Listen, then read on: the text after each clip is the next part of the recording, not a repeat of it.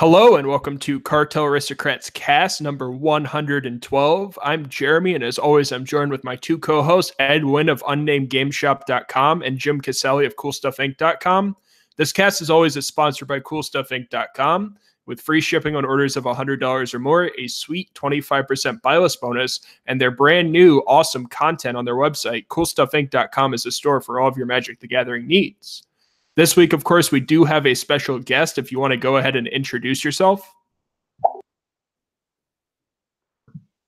Hey, how's it going? It's Josh Wolf, one of the owners of Tokyo MTG. I do a lot of work with Moose Loot as well.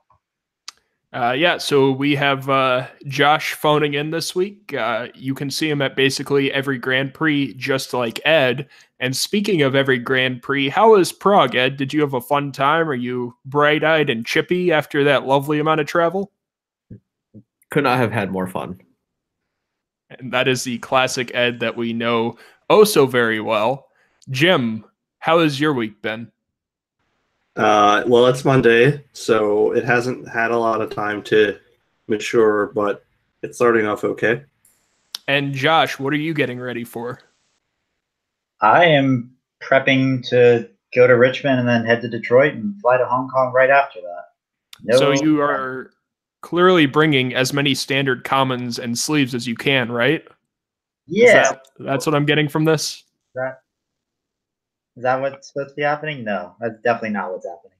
Yeah. Um, it's going to be interesting to see, especially for some of the back-to-back Grand Prix, how many vendors bring commons and uncommons and sleeves and all that. Because turns out you don't have that much space to fly around the world with stuff. Who would have thought? Ed, um, for GP Prague, was there anything specifically that you noticed going on, or was it just a normal GP and everyone was doing their own thing? Were there a lot of vendors there? Were there a few vendors there? Was arbitrage a thing? What was going on? Um, I already don't remember. Uh, it was pretty much just like any uh, every other like European Grand Prix. Um, there was nothing like terribly exciting. Like like a lot of the same opportunities are still there you're able if you're able to like get in and buy at the right um buy at the right times like there were a lot of things that were going around in large quantities um other than that like there was nothing like exceptional. I think it was just kind of indicative of like end of the summer um which matters less in europe mainly because people seem to like people in europe just seem to be on vacation year, year round but um like the prices are like it feels like they're kind of reaching their their bottom point. Um, people didn't really say no to cards uh, on any offers we made. It was just kind of a free for all for buying. Um, other than that, like it doesn't really seem like there's much going on. Modern's modern. People are clearly excited to play the format. Uh, mainly because this is the first modern tournament we've had post Pro Tour. Um, other than that, I don't think there's anything that was too like phenomenal or out of the ordinary. Yeah, that's something I wanted to touch on this week. Um, I'm seeing a lot on Twitter. You can buy near mint underground seas for like 510 $515 now. Uh, Ryan Bouchard, formerly of 95 MTG, was talking about um, they had Gaea's Cradles in the case for under 300 and no one was touching them this weekend. Uh, Josh, as one of the other big buyers at Grand Prix besides Ed, what do you what are those the reason that you're seeing duals get so cheap all of a sudden, Gaea's Cradles get so cheap all of a sudden? Is it because of overstock, or are you just going to reduce your buy list on these cards because uh, you don't want to commit so much capital at Grand Prix? Like, what's the what's the strategy here? So honestly, when we did uh, Grand Prix, wow, I'm drawing a total blank. Uh, Minneapolis was what two weeks ago. Uh, we actually just said our buy list is not going to be good on stuff above fifty dollars. The liquidity is so low compared to what it was three months ago. There, everyone's trying to dump the large stuff now because they're trying to get these top dollar numbers, and it's just not reasonable. I would rather move hundred copies of a twenty dollar card than sink the capital into a piece of power or an underground sea at this point. And Ed, are you guys following the same approach, or is it that you have too many and you're trying to liquidate? Uh, it's less an issue of trying to liquidate. It's more like trying to keep the prices somewhat stable.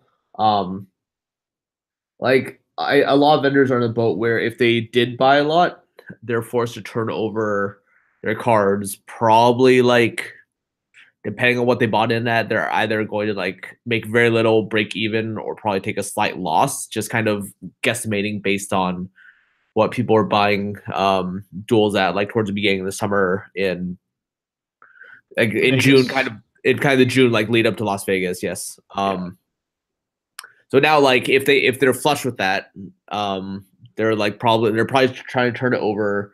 The only problem is that if you're doing that, you're basically trading any opportunity to be able to make money on it again in the future because every vendor is just trying to like drive the price down, especially the ones that have had multiple GPs or whatever, or they just have too they just have too much inventory and they're basically just needing money now.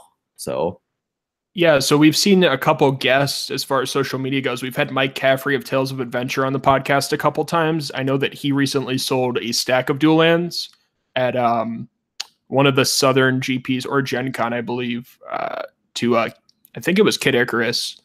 Um, so is that the approach you think a lot of vendors are going to take, where they're going to offer like a wholesale number to like people flush with cash right now to dump, or do you think that um, it's going to be more of trying to convince someone at a Grand Prix to trade in their EDH deck or modern deck, which are cards that they can easily sell, um, and trade out of dual lands. So do you think like the play for our listeners, because a lot of people want to get their first dual land or complete their set for EDH or whatever, do you think it's a good time to try and like trade your cyclonic rifts into underground seas? Do you think that they have more room to fall back down closer to 400, 450 again? Because that's where we're seeing heavily played on Facebook, for example. That's what that price is about right now. So if you were one of our listeners and you wanted to get a dual land for Josh and Ed, would it be a good time for our listeners to start trading into um, dual lands as they fall or to wait until December when things go down again? And like, obviously, you guys have a biased opinion of what you're going to say.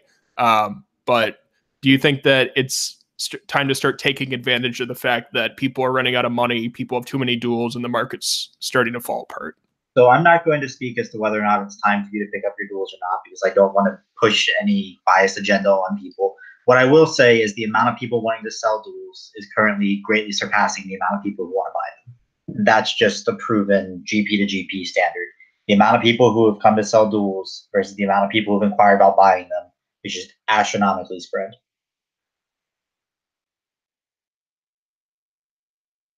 And hopefully that all came across clear. I'm not sure that Greg Biden will be speaking at. No, you're good. Ed, what are your thoughts?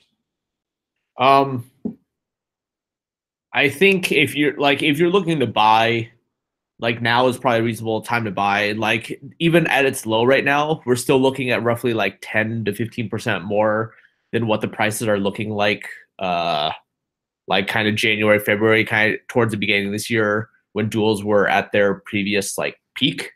Um, and like they obviously rose to higher peak, and now they're we're kind of like we're kind of like bought we're kind of seeing the bottom where it's at and even so like i don't know how much longer uh duals will hold at this bottom one because summer's basically almost over like i think uh i want to say like school has started like jeremy you said school started for you this Last week week. Last week, yeah. last week.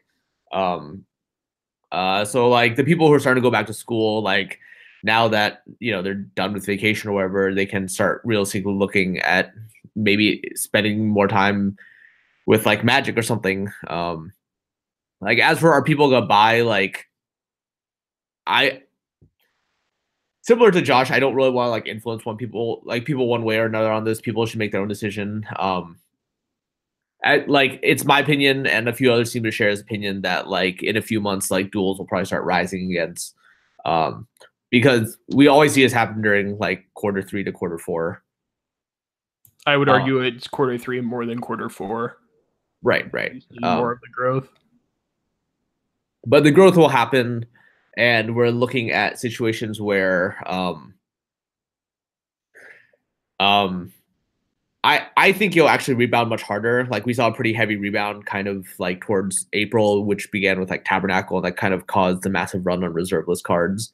I think we'll see a similar rebound in reserve list cards, especially now that so many people have dumped cards. Um, any vendor that realistically is holding on to these cards, they're the ones with all with with like with the power play here because you know the people they like buy prices rose so much that they convinced people to sell their entire legacy decks. And then you know we have the uh the grand prix schedule announcement you know anytime probably within the next day or two if not within a month. And what happens if like wizards decides to run back like more legacy grand prix there's gonna be another team pro tour.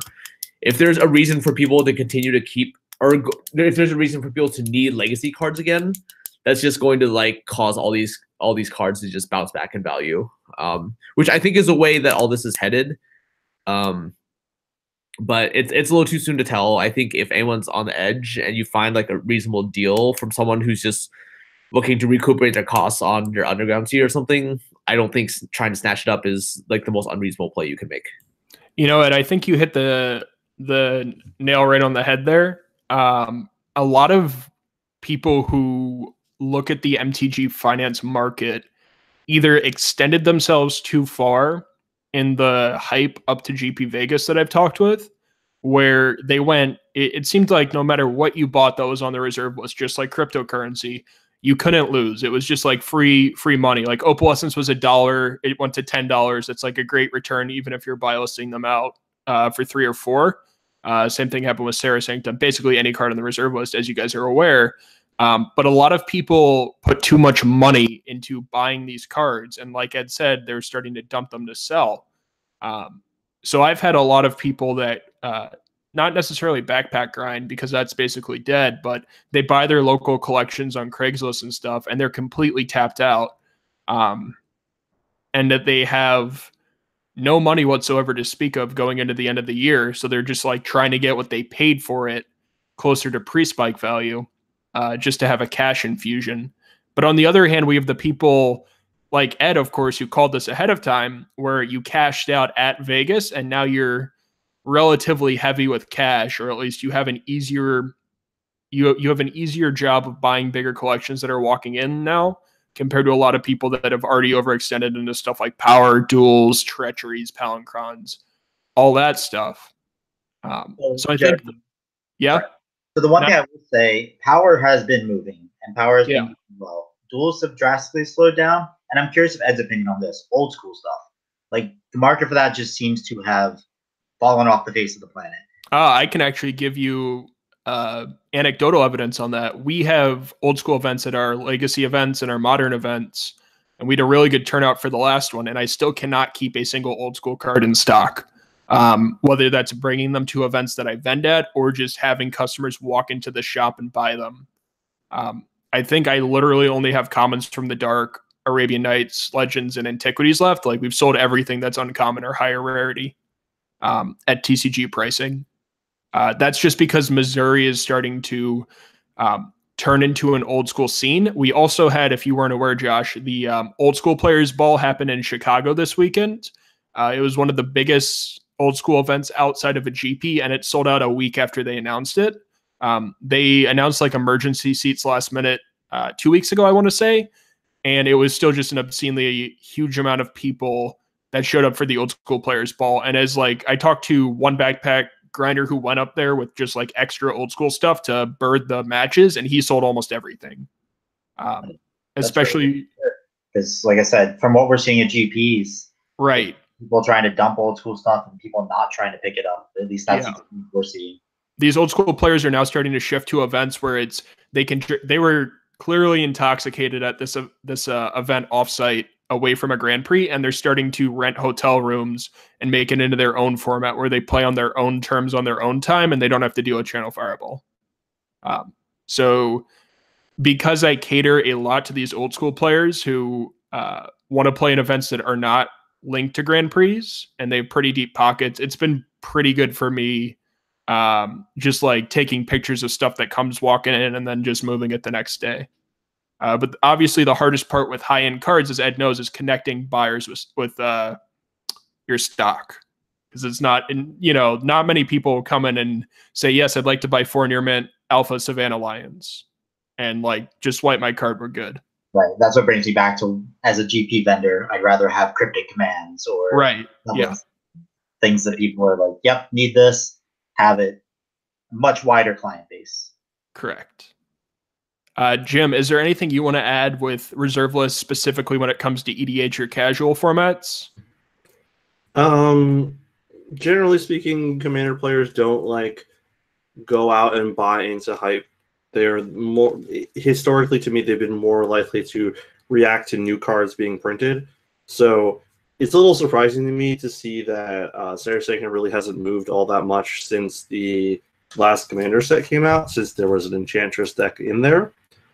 But I think that some commander players at this point might just be priced out of buying very expensive reserve list cards and have just been doing without them. Um, we can see with the price of the battle bond lands, which I don't think are particularly good, but are still like five or six dollars for no real reason. Are they more than that? Keep going. We cannot keep the blue black one in stock for seven and a half.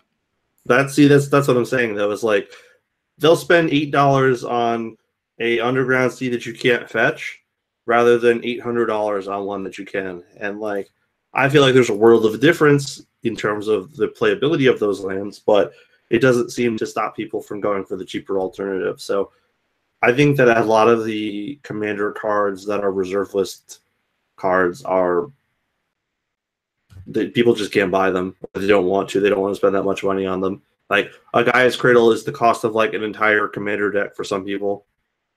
Do you guys regret not cashing out of the reserve list hype at Vegas, or did you follow accordingly and actually cash out? Because I speak, I know I speak for myself when I did not liquidate enough reserve list cards at the height of its hype. I mean, you could look at it that way, but like honestly, aren't we just going to go back to the cycle where they're more expensive than they were before? Like when they were then. Right, but there's always that regret of I could have just rebought them for like 30% less than what I paid a couple months ago for them. Uh, I mean, it depends on who you are. Like I have some reserve list cards. I probably should have sold them. I didn't, but I'm not mad that I didn't because I'll just sell them eventually anyway. Like I'm not in a rush to get money out of them, but I also think that they're too much going to be owned, like for me to own them for very much longer. If you're a player or you're a casual, even if you're just a casual player that owns a bunch of reserve list cards, you're not sure what to do with them. I don't think you should feel bad that you didn't sell them at Vegas, but just wait to the next big spike and then you can get rid of them then. Yeah. Josh or Ed? Uh, so I actually didn't have that much reserve list up, full disclosure. But I have been shifting my business model to trying to focus on fast moving, liquidable items rather than big ticket items. I don't mind having a set of power in stock, but I see no reason to have 40 of any given dual or 10, even 10 of any given dual in stock anymore. Like two to three copies of anything high end is really all I've found the need. Ed? I think like part of it is a matter of perspective. Um, like I've I've met some people with really really deep pockets, like more than like store owners who we're talking about. Um, some of these people have really deep pockets. They don't seem to care, mainly because they're looking at purely from investment uh, perspective. Um, I'm kind of in the same way. I actually have like a very very large stash of reserve list cards. I've just been buying and kind of uh, just hanging on to. One because I see no read like no reason to get rid of it quickly. Um, it's one of those things they'll just naturally appreciate over time. Um, which is why like you know I have I have a bunch of old school stuff that if I find the right price for, I will. And in theory, I could ask almost any any price I want, and I'll probably get it because, you know, like, you know, what does someone want to pay me on Alpha Wrath of God, right? I could probably bring it to St. Louis and find out. For right, right, like like I could probably put like some obnoxious price tag on it, and it's a non-zero chance that someone will buy it, mainly because old school is a format where with deep pockets, it doesn't matter, right? Because a lot of these things, the issue is not the money, the issue is availability, which is a lot of what Magic is. You're just looking at a different scale, right? And that's like a big part of why people play the game. They don't actually care about having their deck complete, but they're more interested in trying to work towards the pieces to get their deck.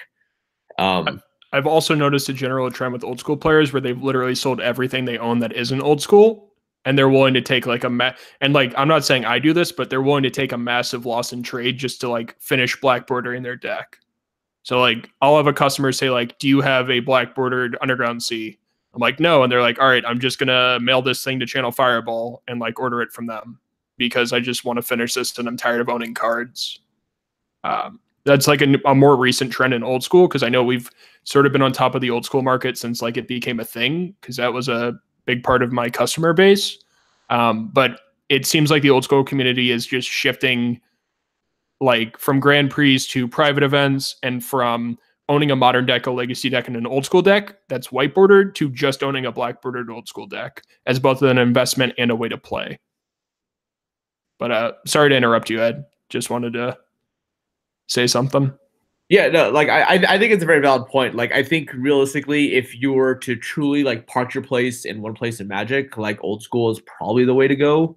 Um, again, it's one of those things where it's more or less just like transcended what magic is basically um right because it's it's like the way people start out with playing old school a lot of people just kind of like sneered at it and said like you know this is a format that's just going to die um mainly like it's like like this is we're talking like hyper vintage basically right you're not look like you don't have cards like you know you don't have a win condition that costs you five dollars like Monastery Mentor anymore you know your win conditions are you know, if you're wanting to do it right, like Beta Savannah Lions that cost three hundred dollars each or something. Um, and you need four of these, right? And like the list goes on. Like Thunder Spirits are like hundred and eighty dollars, etc. Um, and the people who can afford this, again, most of them don't care because they're the type of people that don't play Magic all the time. They're happy to have something expensive that they can hold on to and just are guaranteed returns on and to me, like I'm kind of in that same boat. Um, I was in that same boat with like masterpieces a year ago, and it paid off for me mainly because it's one of those things where scarcity is not something that's highly uh, perceived anymore Magic, mainly because there's nothing that's really scarce anymore. Um, Nexus of Fate was one of the recent things that we perceived as being rare, and then turned out it wasn't, right? But a lot of people, the Nexus of Fate price, like the needle hasn't really moved because people still perceive it to be rare mainly because you know you can go to a Grand Prix, you can play the PTQ. The likelihood that you op- like that you will be able to open up a card or Teferi is still reasonable. There's zero percent chance that you'll be able to open up or at this point buy or acquire a Nexus of Fate without going through the second uh, hand market. Um, and I think like the scarcity just is starting to speak volumes to people of like how rare some of this old school stuff is. Like 19,000 copies of uh, Legends Rare, like 19,000 copies of Tabernacles, that's really not very many to go around. Um, and you can just kind of scale it down. You can look at print runs, which we've talked about in episodes past. Yeah, plus people like throw away tabernacles. I found I found a mint tabernacle in bulk last year and like paid the guy like what it was worth, but like people throw tabernacles out, they spill water on them. There's probably like 400 tabernacle ginger ales out there if I had to guess as well. Uh, it's just one of those things. I so. mean, the, the amount of stuff that has been destroyed over the years from 93 to like probably 98, it's got to be astounding. Yeah. We don't have what are the exact numbers? I don't know the exact numbers on alpha print runs and stuff. Eleven hundred rares. And one of the guys who I got that insane collection from last year, he brought me two like wash bit like what are those big tubs or like wash tubs or whatever the big plastic tubs of magic cards that were all in mint condition and he told me straight up he thought he threw out the third one in like 2002 and like god knows what was in that because i know how much i paid him for the other two tubs right um, like so it's just crazy. Was probably in their parents' basement, people's basements. I'm sure. Like I don't know where my stuff is from. Again, I didn't play during 92, 93. Don't get me wrong. I was two and three years old. But like I threw out my stuff from the early 2000s. Right. I had a friend go to an estate sale in St. Louis on Saturday, and there were hundreds of Magic players that showed up for this. Um, unbeknownst to him that there was going to be this many people that had zeroed in on the estate sale because it was a guy who passed away in his 70s, but I guess he had bought like Alpha through Prophecy, um, sealed product and singles uh, when he was in his 50s, I guess. And they just found them as they were doing the estate sale and they took a picture and it was like a stack of sealed Urza Saga boxes and like a stack of older boxes and all this other stuff that there's you really don't find that in the wild anymore. Um, so everyone had like showed up to try and uh, get a piece of that action essentially. Um, so I'm, you know, especially in the next 20 years as people start getting older, not necessarily that they die, but like they start moving houses, stuff like that. You're gonna continue to see all these old collections be unearthed, but it won't come close to the amount of stuff that's been destroyed over the years. So I think we're also. I don't know if the, I had this conversation on here, but I think we're not far away from people starting to like, like start like writing magic cards into their into their will or something. I think I had this conversation with Josh. Wait, you don't have your magic cards written into your will? All right. I'm on my way to Ed's house right now with an axe. Be right Uh, there.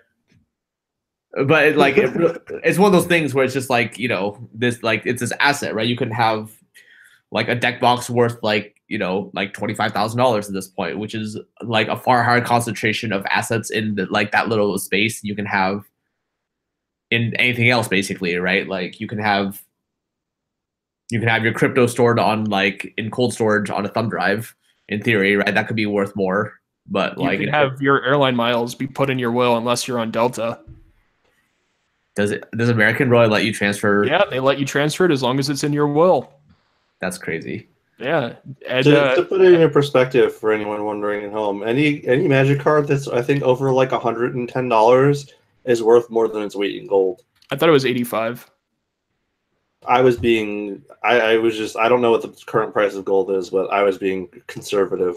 Ah, so yeah, you're. I know that Jace the Mind Sculptor is worth its weight in gold at retail.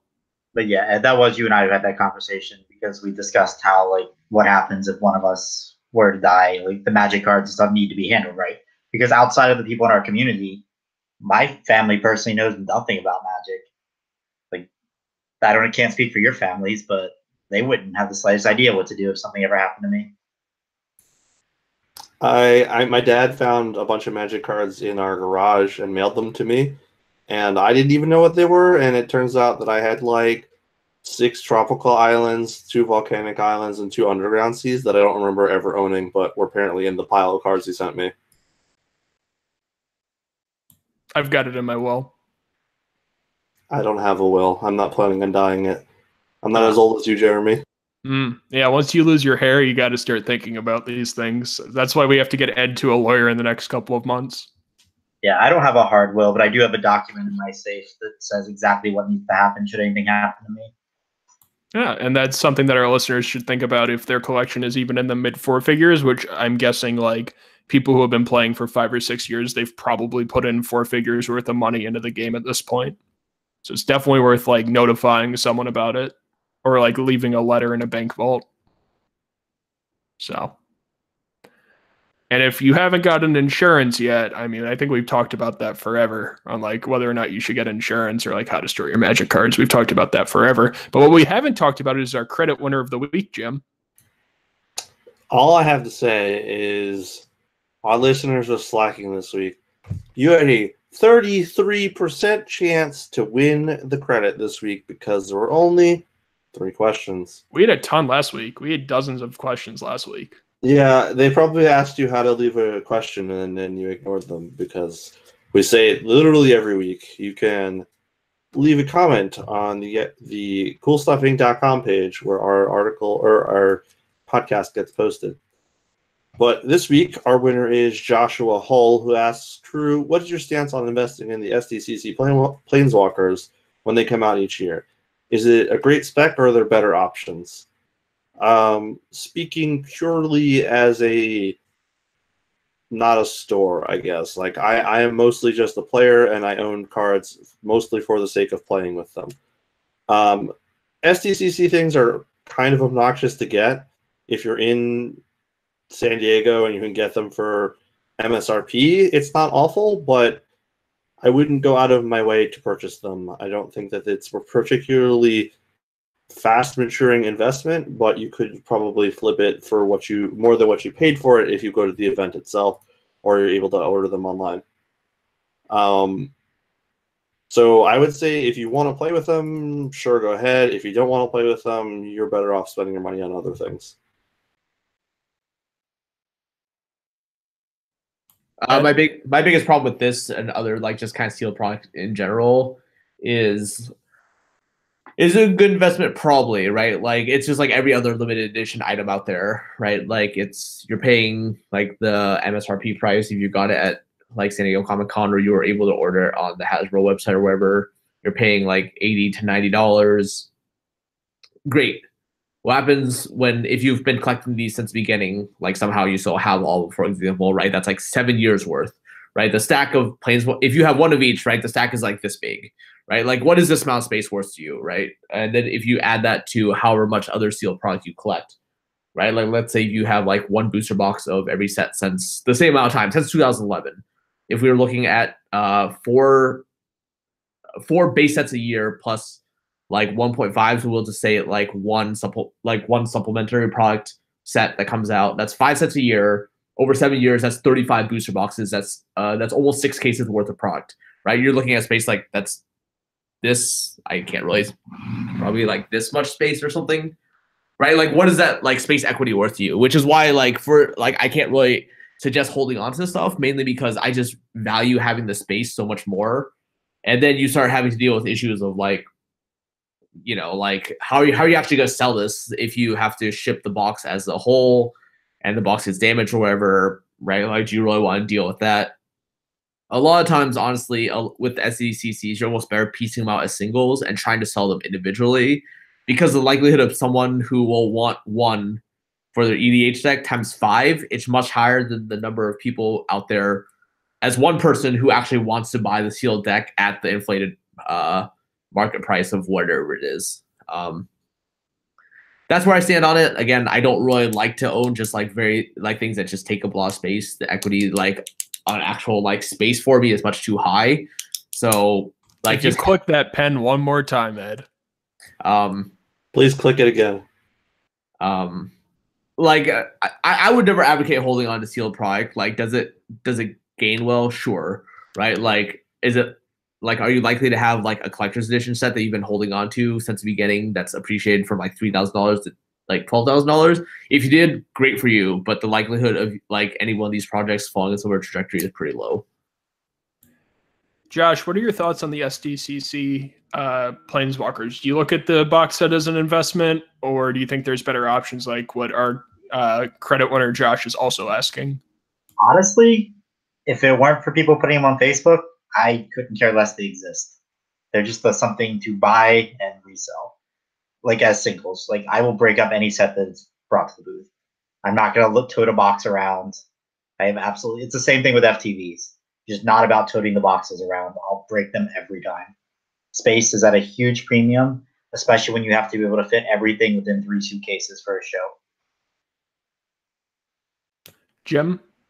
Uh, I just wanted to also point out that like some of these also come with like a bunch of rando things that are gigantic. Like uh, I think last year's had the big Nicol Bolas Planeswalker poster, and then there was one that came with an art book, and there was one that came with a giant Nerf axe. Like this is also stuff that you don't want to have to sell if people want to buy the whole thing together. So at that point, it's just a you know it's just five singles. I think that if you're going to do that, that's probably your best bet. I agree with everyone here. I don't mind it if you have the discretionary income. I think if you're investing in Magic, you should always diversify uh, how you're investing into the game. And this could be like a creative way to, if you have like a thousand dollar budget, put 10% of your budget aside into this specifically.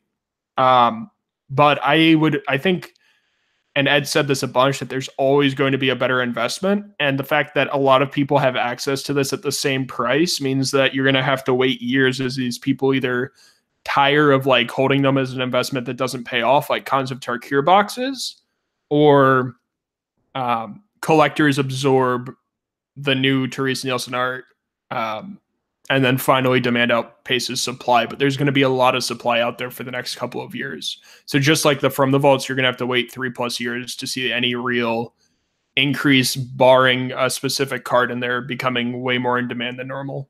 Uh, take a look at the zombie ones, for example. The people who even got the zombie ones at MSRP are taking losses on them now. Right. Like you can't even move them for MSRP.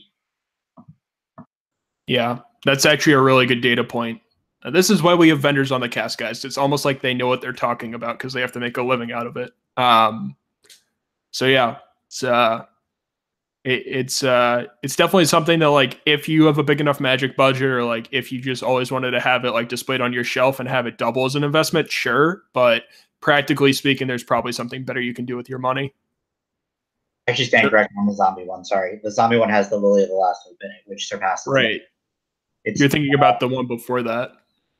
I drew a blank on the name of it, but there's one of the uh, SDCCs that you just can't get out of, no matter how hard you try for any reasonable number. It's the one with Flip Jace because they reprinted all the walkers in the FTV flip. That would be my guess. No, the black the black on black planeswalkers I think are okay in price. It might is it is it not the most like the second most recent set, which is the Amonkhet like weird hieroglyphic ones? Pretty sure it's the hieroglyphic ones because I think the Nicol Bolas and the Chandra are worth fifty dollars and change. The Chandra Jace, Cunning Castaway is fifteen dollars. right? Like the rest of them are just not worth anything.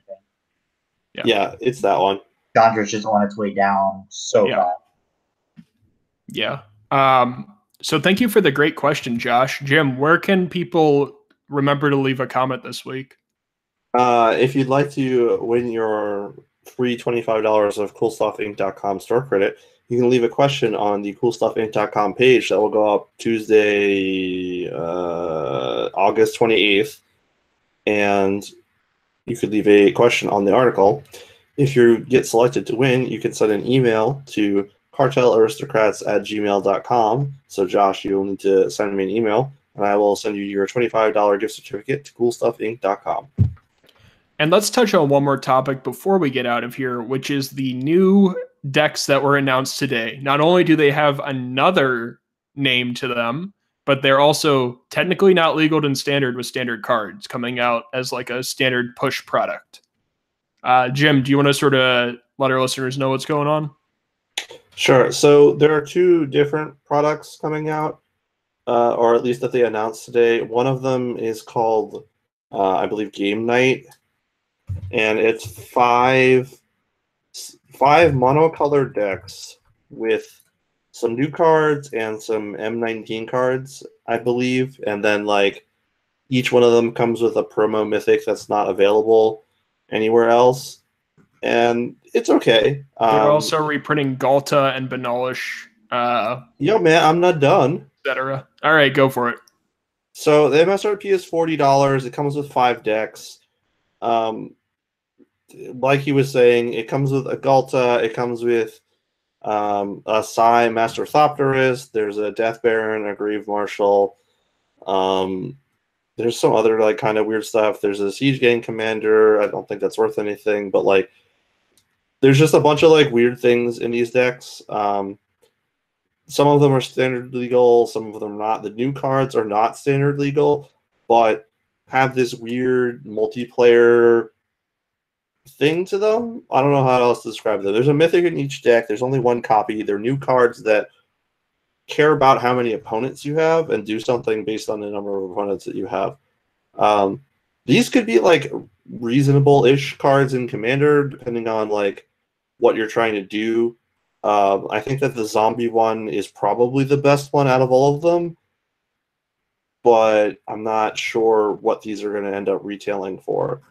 Um, and then the other thing is that the gift pack that they did last year, which had five promo basic lands, uh, Kari Zev, and a Metalwork Colossus foil, has been revamped.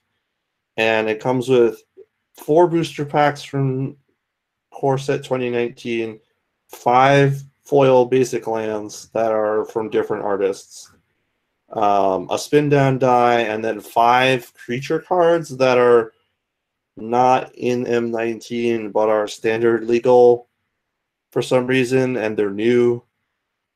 But they're like a million mana, so I'm not really sure what to do with them. Like they have some unique effects, and there's one for each color, but I don't know that any of these are going to be very desirable. And if they are desirable, like I don't know what the what the ceiling could be for them, because the box itself is only twenty dollars. It comes with four booster packs.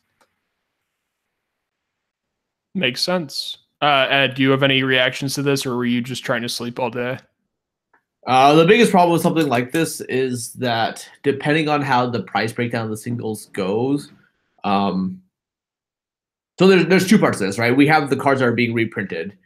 So the first problem that causes is like uh, Graveyard Marshal, uh, what was the other re- uh, Ghalta, um, And Death Like, Baron. Death Baron, right? Like these are three cards like uh that are non-bulkish cards that do provide some amount of value to core 19. Um like we knew the Ghalta was gonna be reprinted in something else, that's fine. Just to uh just to give you it's not from core 19. Um Ghalta's from Ixalan. So just throwing that in there, Ed. Right, right. Um, but like those are all like the value in those sets is already pretty bad. So you're just further disincentivizing people to I have seven percent battery left. Um, all you're doing is further disincentivizing people to open these cards or uh, like open up the actual sets themselves, um, which is going to create problems uh, further down the line with mythics because there's going to be huge bottlenecks on mythics. Uh, one because it's you're basically forcing people to get sets via redemption. Um, otherwise, because otherwise it's just not cost efficient to open uh, those sets.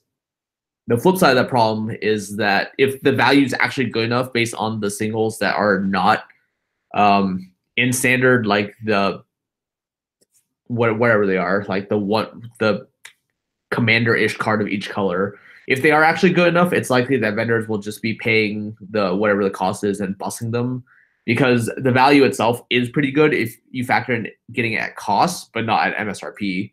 Because like Jim said, there's like a decent amount of reprints. How many how many booster packs were in there? Eight or something? Six? Uh, the so there's two different products. The game night thing, which comes with the five commander cards and the five decks, does not, I believe, have does not have any booster packs. The gift one is the one that has booster packs in it. Yeah, the gift box has four booster packs. Okay. Yeah, so like last year, like we basically just bought one of our distributors out of uh, the gift boxes, Allegedly. and you know we we actually did this. we just bought them out, cracked all of them because the four packs themselves basically cover the cost of the box, and then you can list the standard showdown lands that come inside as like it's just free money on top, basically. Um, and I kind of foresee that happening because otherwise, I just don't see the direction of um like like who the, who these products are marketed for. So that's like kind of my call with them, but it's just like it's quarter four. They need to come out with like these goofy things to get uh like gift shopping parents or whatever uh a, like an easy magic product that people can get into.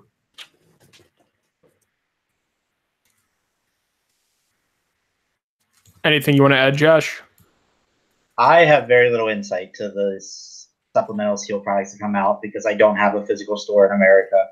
So I don't keep track of any of this stuff as I only care about what I can bring to shows and what I can liquidate online. And I value my space quite highly, as Ed was mentioning previously. So storing tons and tons of boxes in my office seems pretty subpar. I'm pretty happy about the Death Baron reprint because this is a card players are always asking for, and even with like the new three dollar price or whatever, like we still can't keep it in stock. So if it goes lower, I'm happy about that. Uh, it makes it a little easier to buy for me um, when you can you can convince a player to part with a two dollar card instead of like a three or four dollar card, um, and then they'll just sell better because they're cheaper. Um, I wouldn't necessarily recommend going as deep on Death Baron as a spec now as before, um, but it should be a pretty high volume low margin card for sure. Um, I'm not happy about Ghalta getting hit again. That's not great for me. I didn't really have any Ghaltas, but um, I feel like that's one of the cards that help keep Ixalan block um, somewhat valuable, I guess, on estimated EV. Obviously, we're going to see some Ixalan stuff pop next year and at the end of this year when uh, Kaladesh finally rotates. But that was like one of the cards that you could have potentially just held through rotation and probably done pretty fine on, and now it's getting harder to justify that. Um, but yeah, it's like another thing for shops to sell because we haven't gotten you know 18 million supplemental products this year. So, you know, like every shop has probably three or four supplemental products from this year just sitting on their shelves that they have too many of at this point.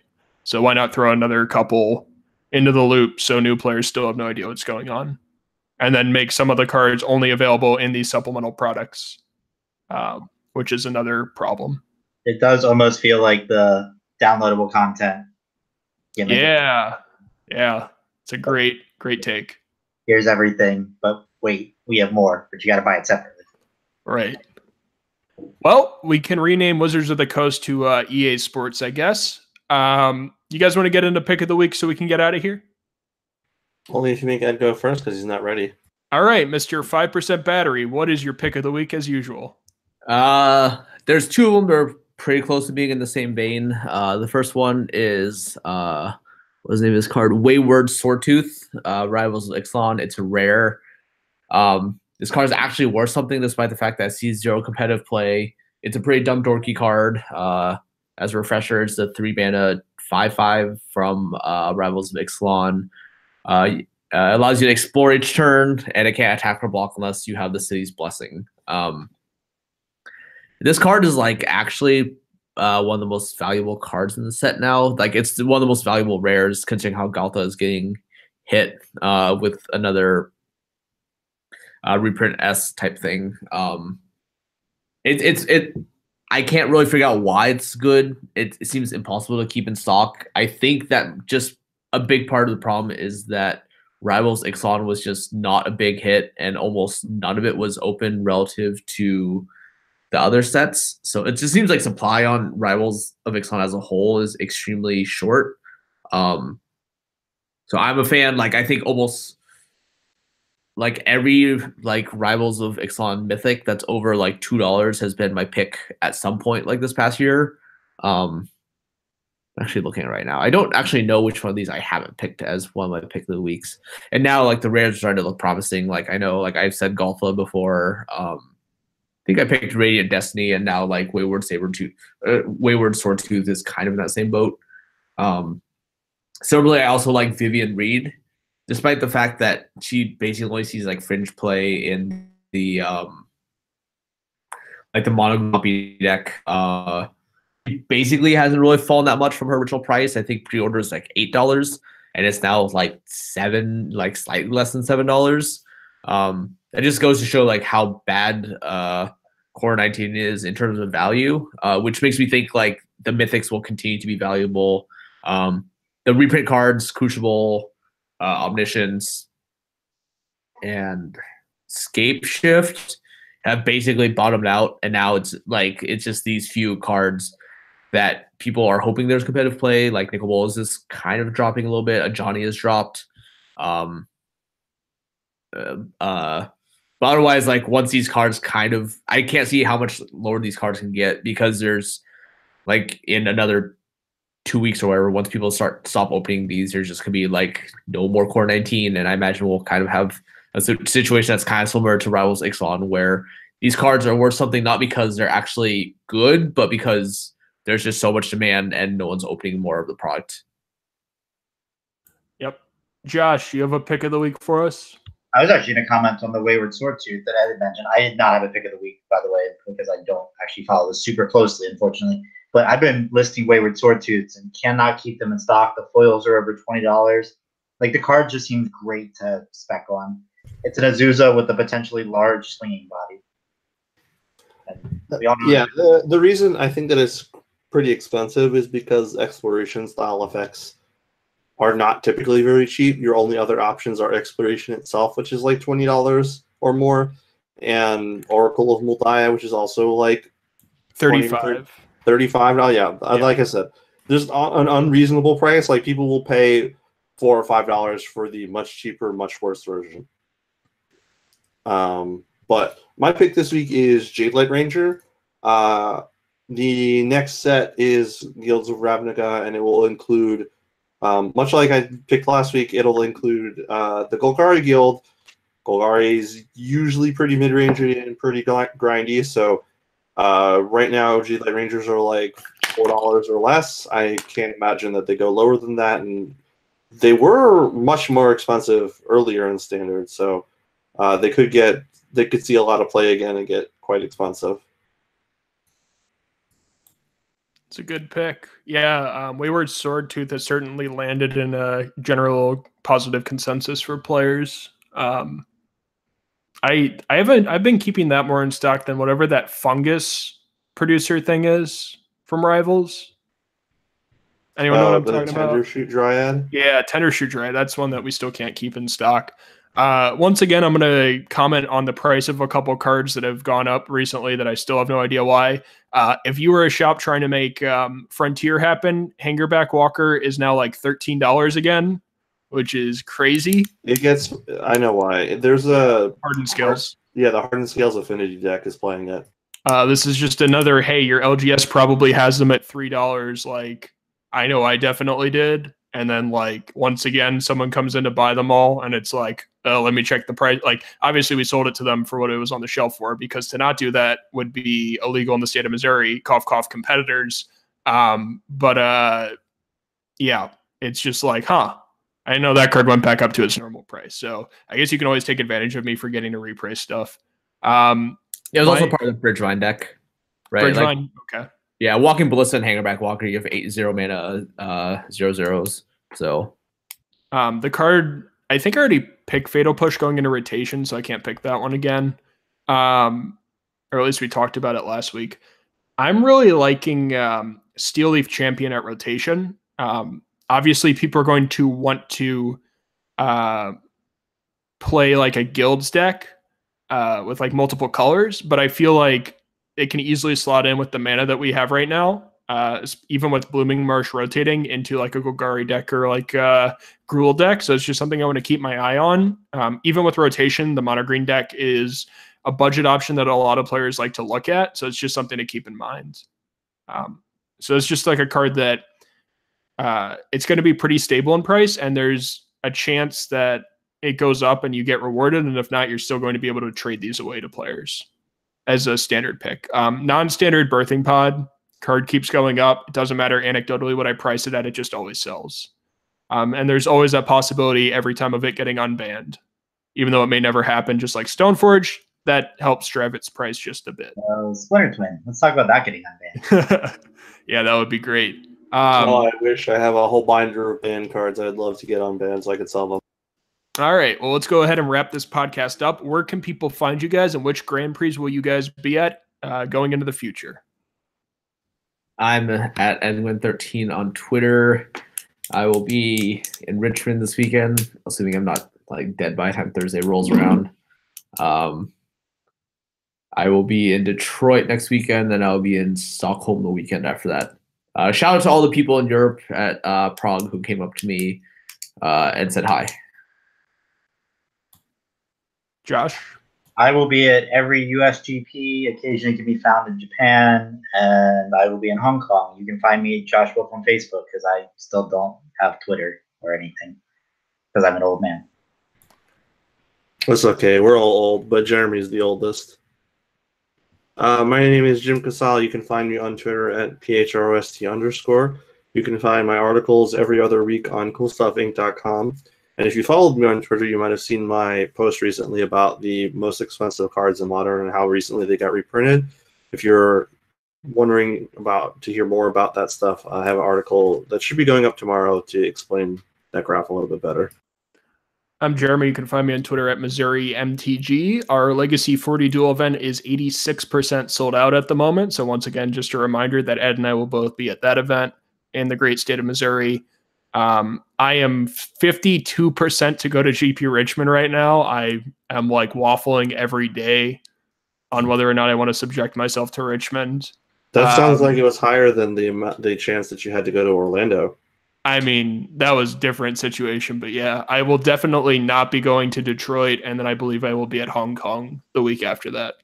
Um, thanks for listening to Cartel Finance. You can find us on Twitter at cartel underscore finance. You can find us on coolstuffinc.com, iTunes, mtgcast.com, YouTube, and I think that's all of them. I don't think I missed any this week. You forgot to plug your SoundCloud, man. Oh yeah, we are on SoundCloud. That's right. I just paid the annual fee to keep us on SoundCloud. So, you know, we don't ask any money from you guys like other podcasts that have Patreon. So we appreciate you guys being able to listen for free.